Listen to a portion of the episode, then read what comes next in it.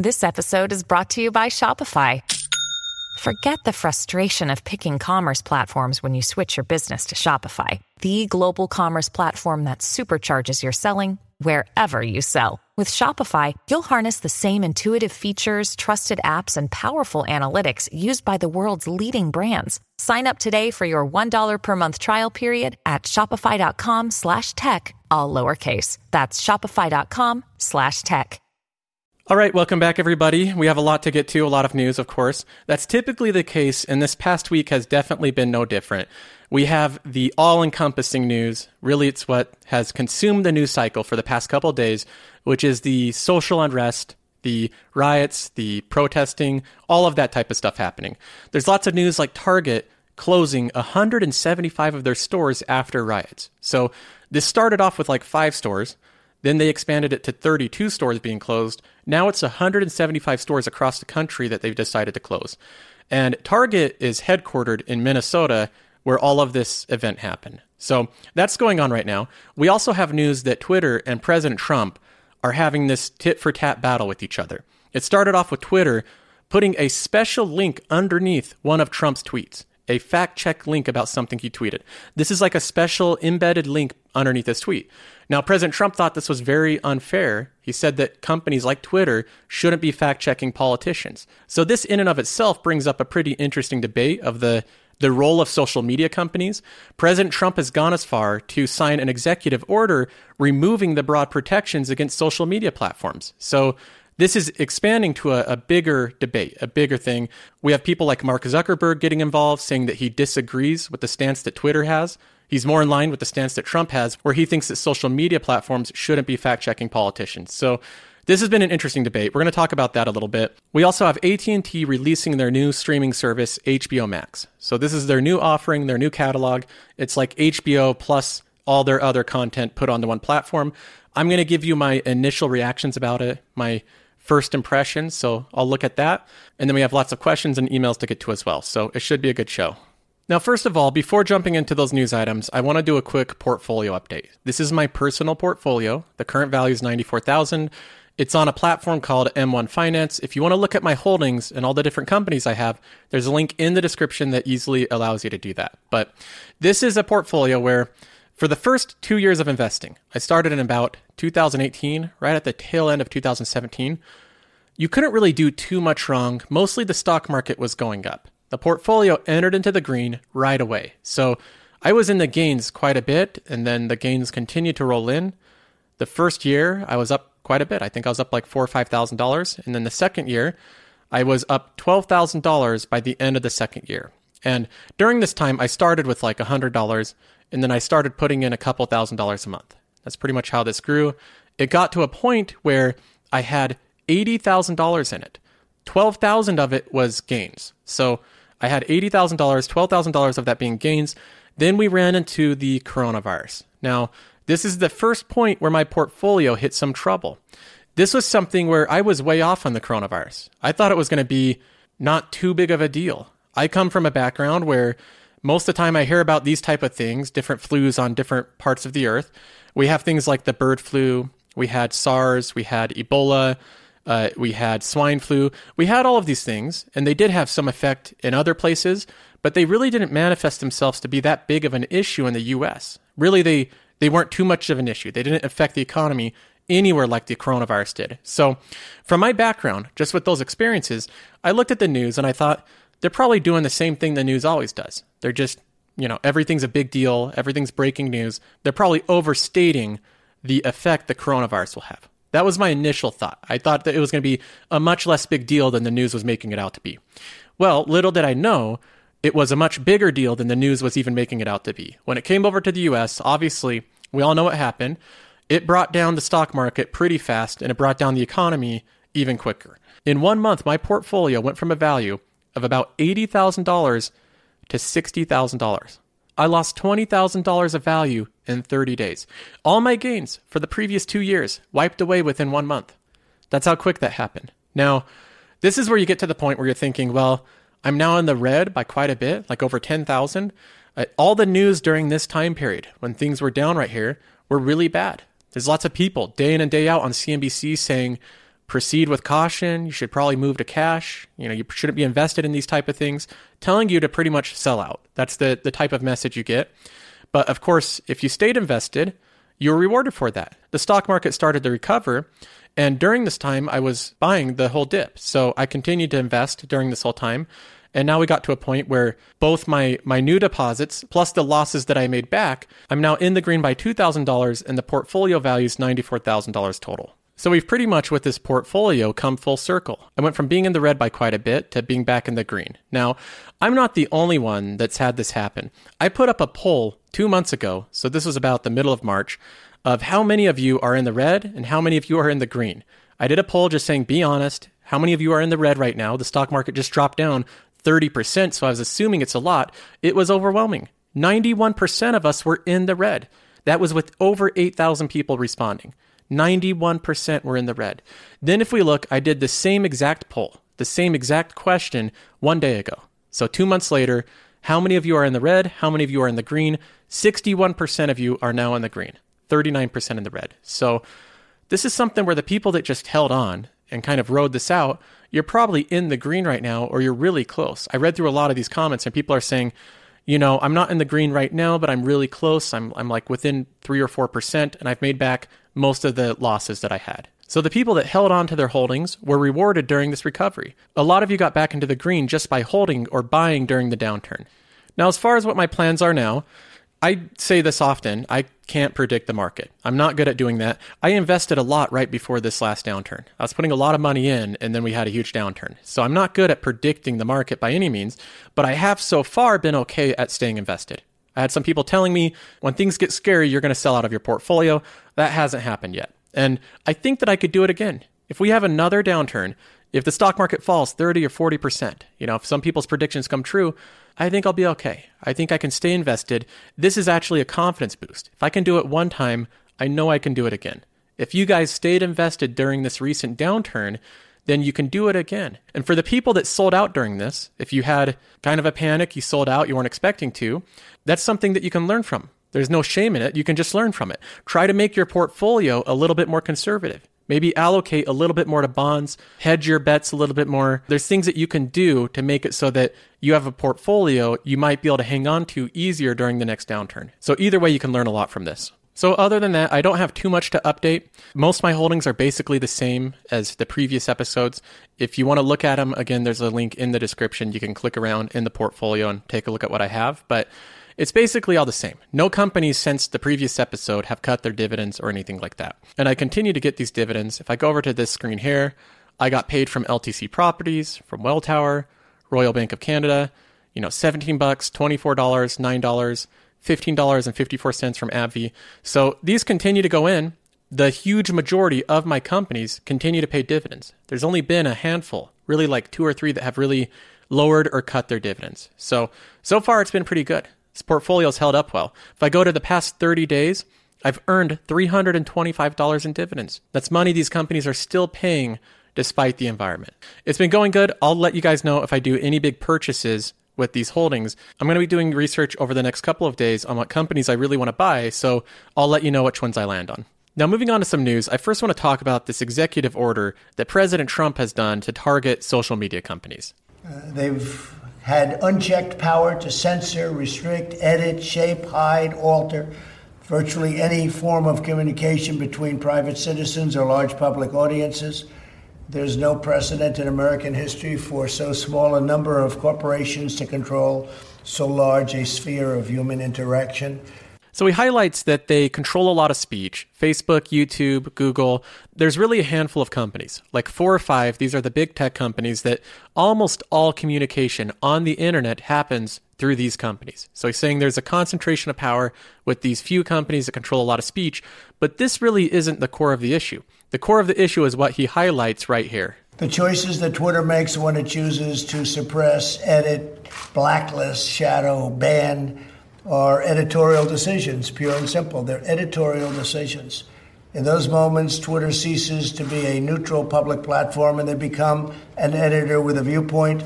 And I think we can say that about others also, whether you're looking at Google, whether you're looking at Facebook, and perhaps others. So that's pretty much the core of the argument right there. That sums it up. He's saying that these companies have been enjoying the legal protections of being a neutral platform. So they're a platform that doesn't have any particular political view. They just regulate their platform, and that way they're not liable for the content that people upload. So they've been enjoying that legal benefit, but he's saying they're not acting as a neutral platform. Instead, they're selectively enforcing rules, they're selectively fact checking and shadow banning people, and they're pushing specific political narratives by doing that. So that's what he's alleging here with this executive order. If this executive order was really to remove these protections, this provision in Section 230, it would completely destroy these companies. Facebook, Twitter, these companies that are really driven by user generated content, by people posting comments, it would completely destroy these companies. Let me read one part of Section 230. It says, quote, no provider or user of an interactive computer service shall be treated as the publisher or speaker of any information provided by another information content provider. It's a little confusing, but it explains it here. It says, in other words, online intermediaries that host or republish speech are protected against a range of lawsuits that might otherwise be used to hold them legally responsible for what other users say and do. So, pretty much, this is a liability issue. If President Trump has this executive order really go through and it removes these broad protections, he would be making it so that Twitter and Facebook and YouTube essentially have to extraordinarily regulate every single comment, look over every single one of them to make sure they're not liable for it, Otherwise, they would just completely remove the comment sections altogether. That's probably what they would do. It would be treated like when YouTube removed the comment section of any kid's video. Now, I don't think that this would be a good thing. Having it so that every comment section is removed from every website would not be a good thing, in my opinion. I think it's very interesting to read through the comments, see what people think on particular subjects. It's a way for people to voice their opinion that can't otherwise do it. So I don't like the outcome of what would happen if we remove these protections. Having no comment section would be a pretty bad thing for these companies. I think it would destroy a lot of them. I don't think that they could monitor that many comments, so most likely they would remove them. Otherwise, they'd face tons of ongoing lawsuits and it wouldn't be a viable business plan. So that's not a good thing. Obviously, the social media companies do not want to see these protections removed. Twitter said it attempts to unilaterally erode, it threatens the future of online speech and internet freedoms. Facebook said it would, quote, restrict more speech online, not less, and would, quote, penalize companies that choose to allow controversial speech and encourage platforms to censor anything that might offend anyone. And then Google says, quote, undermining Section 230 in this way would hurt American economy and its global leadership on internet freedom. So obviously these companies are against anything changing with Section 230. This is what gives them the protection to host this content, and I do agree with them for the most part here. I agree with what they're saying. They're saying that they would have to censor everything because they would be sued into oblivion if they didn't. So this would drastically change things online. I don't really think that we should remove the protections from Section 230. I don't think it would be a good move. But at the same time, I look at this tweet and I don't think that Twitter should be putting special embeds and fact checking politicians. I don't think that that's what Twitter should be doing. I think this gets into some dicey territory here. Now, let's take this tweet, for example. This is the first one that was fact checked. So, this is the first tweet that kind of spawned this whole issue and led to this executive order. President Trump made a tweet that was pretty much making the case that mail in ballots lead to voter fraud. That's what he was saying. He says mailboxes will be robbed, ballots will be forged, and even illegally printed out and fraudulently signed. So, he's saying that mail in ballots will lead to voter fraud. And then he tweets this out. Twitter adds in the special link underneath that says get the facts about mail in ballots. Has this exclamation mark. When you click on this, it leads you to the special Twitter fact checking page, has a goofy picture of President Trump, and then it says experts say mail in ballots are very rarely linked to voter fraud. So Twitter is now fact checking politicians. So now they're the neutral platform that is just regulating content, and they're in the role of fact checking politicians. This is something that I think that they're in a little bit of dicey territory here. Let's assume that Twitter is even right, that experts say mail in ballots really don't lead to voter fraud, and that everything that Trump claimed was wrong. And Twitter correctly fact checked them. I'm not saying that's the case, but let's just assume that for a minute. Even in that scenario, I don't really think this is a good path to go down. Twitter would now have to fact check everything that every politician says correctly. They'd have to fact check correctly every single time which is a tall order to do to begin with. Fact checking is difficult, especially with these complex, nuanced uh, political issues because there's arguments to both sides. Sometimes there's studies that show different things, and the way that you fact check it, it can be a little bit more complex. So that's difficult to do. Fact checking is a difficult business to do, anyways. But Twitter's now going to have to not only do that correctly every single time, but they're also going to have to fact check evenly on both sides. Meaning, if they fact check President Trump a little bit more than they fact check Vice President Biden, people are going to be upset about that. They'll think that it's biased. So Twitter is putting itself in a position where it has to fact check every politician and fact check them equally aggressive on both sides. It's really difficult. I don't know how they plan on doing that. How does a company go in and fact check President Trump in the same manner with the same unbiasedness that it fact checks Vice President Biden and all the senators and everybody else involved? I think that's a really difficult task to do, and I don't think it's one Twitter should really be bringing onto itself. Here's Mark Zuckerberg expressing similar concern. But I think we've been pretty clear on on what I think the right approach is, which is uh, that I don't think that uh, Facebook or or internet platforms in general should be um, arbiters of truth. I think that's a kind of a dangerous line to get down to in terms of um, deciding what is what what is true and what isn't. Um, and I, I, think political speech is is one of the most um, sensitive parts in, in, in a democracy, um, and people should be able to see what what politicians say. And um, there's there's a ton of scrutiny already. Pol- politi- political speech is the most scrutinized speech already by a lot of the media, and I think that that, that will continue. So Zuckerberg is in disagreement with Jack Dorsey. He's in disagreement with Twitter. I get the feeling that Mark Zuckerberg does not like Twitter. He said before in private meetings that Facebook spends more on security than the total revenue of Twitter. So, you know, they're two companies that are social media companies, but they're completely different in size. Facebook's like a $650 billion market cap company, and Twitter's like a $20 billion market cap company. So they're two completely different sizes, but Facebook is having to deal with a lot of the regulatory scrutiny that Twitter brings on. Now, Jack Dorsey, the CEO of Twitter, has responded to all of this. He tweeted out his own message here saying, Fact check, there is someone ultimately accountable for our actions as a company, and that's me. Please leave our employees out of this. We'll continue to point out incorrect or disputed information about elections globally, and we will admit to and own any mistakes we make. This does not make us an arbiter of truth. Our intention is to connect the dots of conflicting statements and show the information in dispute so people can judge for themselves. So there you have it. Jack Dorsey's not backing down. He's keeping the fact checks up on these tweets, and he says he's going to continue doing that. So we'll see where this goes. I don't know what's going to happen. The executive order is likely going to be challenged heavily in the courts, so we don't know how that's going to turn out, but I'll continue to follow it. Okay, now moving on, I got a chance to check out HBO Max. This is the new streaming service by AT&T. It's basically uh, HBO plus all of Warner Media. That's what it is. So it's their whole catalog. It's a lot more content. HBO has been known to do the strategy where, unlike Netflix, Netflix does a strategy of just a lot of content. There's a lot of things to watch. Some of it good, some of it not really great.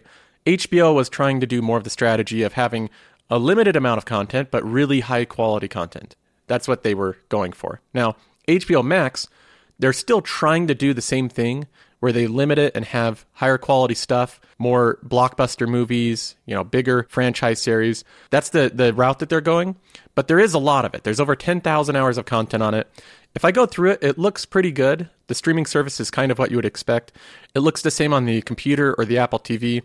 If you go to this section here, it has this hub where you can select exactly what library you want to watch. It has things like Crunchyroll, DC, Adult Swim. You can click into any of them and then it has their entire collection. So that's pretty much how it's broken up. The streaming platform seems pretty straightforward to me. Now, there's a couple of big caveats that I see with this streaming service, and this is really where I see the AT&T, the kind of big business mentality come out. This isn't focused on consumers. This is something disappointing to see. Uh, I was hoping that this would be a smooth launch without problems like this, but they launched the service, HBO Max, without even having it available on Amazon devices or Roku devices. To give some perspective, that's 70% of the streaming player market. Amazon makes up 32%, Roku makes up 38%, so AT&T decided it was a good idea to launch their streaming service to 30% of the potential market. They didn't have this figured out beforehand. So, you know, they have their reasons why. They're trying to be harsh negotiators, but this is something where I see the business side taking precedent over the consumers. They should be focused on getting it out to consumers, having the best experience, you know, launching this product with the consumers in mind. Instead, it's focused on the business aspect. I think that that's a mistake. They say that they're trying to make the deals right now. A spokesperson said they're looking forward to reaching agreements with the few outstanding distribution partners left, including with Amazon, and on par with how they provide customers access to Netflix, Disney, and Hulu on Fire devices. So they're in the process of these negotiations. They're probably going to be made pretty soon because they're not going to have a successful streaming service if it's available to 30% of the market. It's just not going to work. So they'll work this out. They actually have the apps made on Amazon devices and Roku. So the apps are there. They're already made, ready to go. They just need to sign a deal. So that's what we're waiting for. But this is my main concern for AT&T. This is a company that it's a benefit it has such a diversified business. It has a lot of different aspects to it. They have TV networks, linear television, they have internet and business services, they have pay TV, and they have wireless services, studio films, advertising, and now they have HBO Max, this new streaming service. So they have a lot of things to work with here, but running these different segments of their business requires a different line of thinking. With their wireless services, there's not a whole lot of growth there. So that's a stable portion of their business that the main focus is deriving profits. Now, with HBO Max, it's just the opposite. Rather than trying to focus on profits, they should be focused on growth. They should be focused, just like Netflix, on getting as many subscribers as possible, pretty much at all costs. It was purely focused on the amount of subscriber growth. So that has been the metric of their success, and investors will give them funding as long as they're getting that subscriber growth. I think it's difficult for a company like AT&T that has these segments of their businesses that are stable telecom portion to change from that type of thinking to the new type of growth thinking like Netflix. But that's what they need to do. And them launching the service to only 30% of the market seems like they're focused on the profits a little too much. So that's my main concern with it. We'll see how this goes. Hopefully, they can make a deal quickly with Amazon and Roku because they need to get subscriber growth. All right, let's get to some emails. Joseph at josephcarlsonshow.com. You can also message me on Instagram or Twitter. Both the links of those are in the description of this video. The first one's from Luke. He says, Hi, Joseph. I'm currently 17 and I've been watching your show for about a year now and wanted to start by saying it has single handedly inspired me to start investing, even if it's only a small amount. And I love how informative and interesting your show is. I do have a question about a metaphor. I've heard you mention often of a man walking his dog in a park, comparing the man to the economy and the dog to the stock market. I've thought of this as true for a while now, but the extreme downturn of the economy does not seem represented in the stock market and doesn't make sense in terms of this metaphor. It almost seems to me that the owner of the dog let go of his leash and lost his dog, haha. Do you still think this metaphor holds true? Or possibly that a stock market will fall to match the economy? Or has your viewpoint on this metaphor changed? Thanks, Saluk. Well, I like the additional part you added to this analogy that the dog owner, which is the economy, has accidentally let go of the leash and the dog has now run away. So the economy and the stock market are now way far away from each other. And that seems to be the case. I think there's a couple factors contributing to this. The question you ask is are they going to come back together? Is this like a new change? Is the stock market and the economy just two different things that go in different directions now? Let me go through a couple thoughts on this. First of all, we have the Fed. Obviously, that plays a big role in asset prices. We have stocks and bonds. The Fed is buying everything, and their balance sheet is now above $7 trillion. So that's a lot of quantitative easing. That's a name for going and buying different assets. And when you have a lot of buyers for something, that makes the price go up. So that's one reason I think the stock market's going up. The economy really isn't affected by that quite as much as the stock market and the price of assets. But the second reason, and I think this is the biggest reason of why the stock market and the economy have gone in two completely different directions, they don't even seem to be related, is because of the specific nature of this downturn. We have a pandemic and a government mandated shutdown. That's the thing that we're facing right now. What type of companies, what type of, of businesses does that affect? Mom and pop shops, little places where you have restaurants in town, you have hair salons, uh, you have diners. Those are the type of places that have been shut down as a response of this. Did it really affect Facebook? It affected them in a positive way. More people are stuck at home on Facebook and Instagram. So Facebook, it benefited. Look at Apple. Is it really affecting them all that much? They might have reduced iPhone sales for a while, but people are still going to be at home using their devices, downloading apps. They're still doing fine in the midst of this. We have YouTube with Google. More people are probably using their products right now. Microsoft, they're doing fine. It's all cloud software. They have long term contracts with lots of businesses. So they're doing okay. We have Amazon, which businesses has been great for them. They've had to hire 100,000 people. Amazon is where everybody's buying everything now because they can't go to their local stores. And these companies, these five companies, make up a significant portion of the stock market. Just to give an idea of how big these companies are and how much of a portion of the stock market they make up, let's take a look at the S&P 500. These top 5 companies in their weighting make up the equivalent portion of the bottom 282 companies. So, these 5 companies, Apple, Amazon, Google, Microsoft and Facebook, make up the same amount of the S&P 500 as the bottom 282 companies. That's how big these are. So, yes, you're seeing a divergence here. These 5 companies, they don't really reflect the whole state of the economy, but they make up a significant portion of the stock market. Um, and then another factor that I would mention is the stock market is forward looking. People invest based off of future earnings. Most people buy stocks because they want to hold them for 10 years. Uh, economic news is backwards looking. So you're, you're seeing two different sides here. Most people buying today, even though it seems crazy, they're buying because they want to own things for the next 10 years. So I don't see any need for the stock market and the economy to come back together immediately. I think that that's a little naive to expect that. What I think is more likely, if GDP doesn't improve over the course of the next three, four, five years in the US, and it looks like it's going to be a long term growth problem with the US, it just never recovers. We never get back on a path of growing. Absolutely, the prices of these big tech companies, once their earnings get reduced, they'll come back down in value. So eventually, I think that they will meet back up, but I wouldn't hold your breath on it. Anthony says, Hey, Joseph, I've been watching your show since last June when you had about 7,000 subs and have almost watched every single video you have posted on your channel.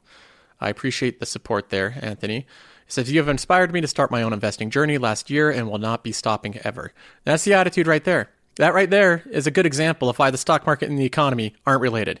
I started investing, I'm not going to stop ever. Some people have that attitude. It just goes back to that last question. But, anyways, not to distract from it. Um, he says, My question is not investing related, and I know that you are a developer. I'm currently investing my quarantine time into a coding boot camp. Do you have any tips for a future developer and thoughts on your current job market as a software developer? Thank you and keep up the great work. I hope you never stop. Anthony, good job using your time to do something productive. Learning coding is definitely a productive thing to do. As far as my tips, my thoughts on the current job market, I don't know too much about the current job market. I think it's pretty good. I don't think most software companies have been affected too much by what's going on right now. And I think the future outlook for software development is really good. I think it's a good field to be in. Uh, as far as my tips, I would not focus on the highest paying salary or the highest paying job offer you can get. What I would do is focus solely on who you're going to learn the most from. Look for the best type of developers, the best type of situation for you to be in, and you will rapidly increase your value in the marketplace if you can get into a good role. That's what I looked for when I first started doing development. Uh, I was working on it four to six hours a day on my own time, doing my own projects. And then I got into a role where I could have paid them just to do this role. I was working in a free internship, so it's a unpaid internship, and I was happy to be doing that because I was working with people that it was not worth their time to have me work for them for free.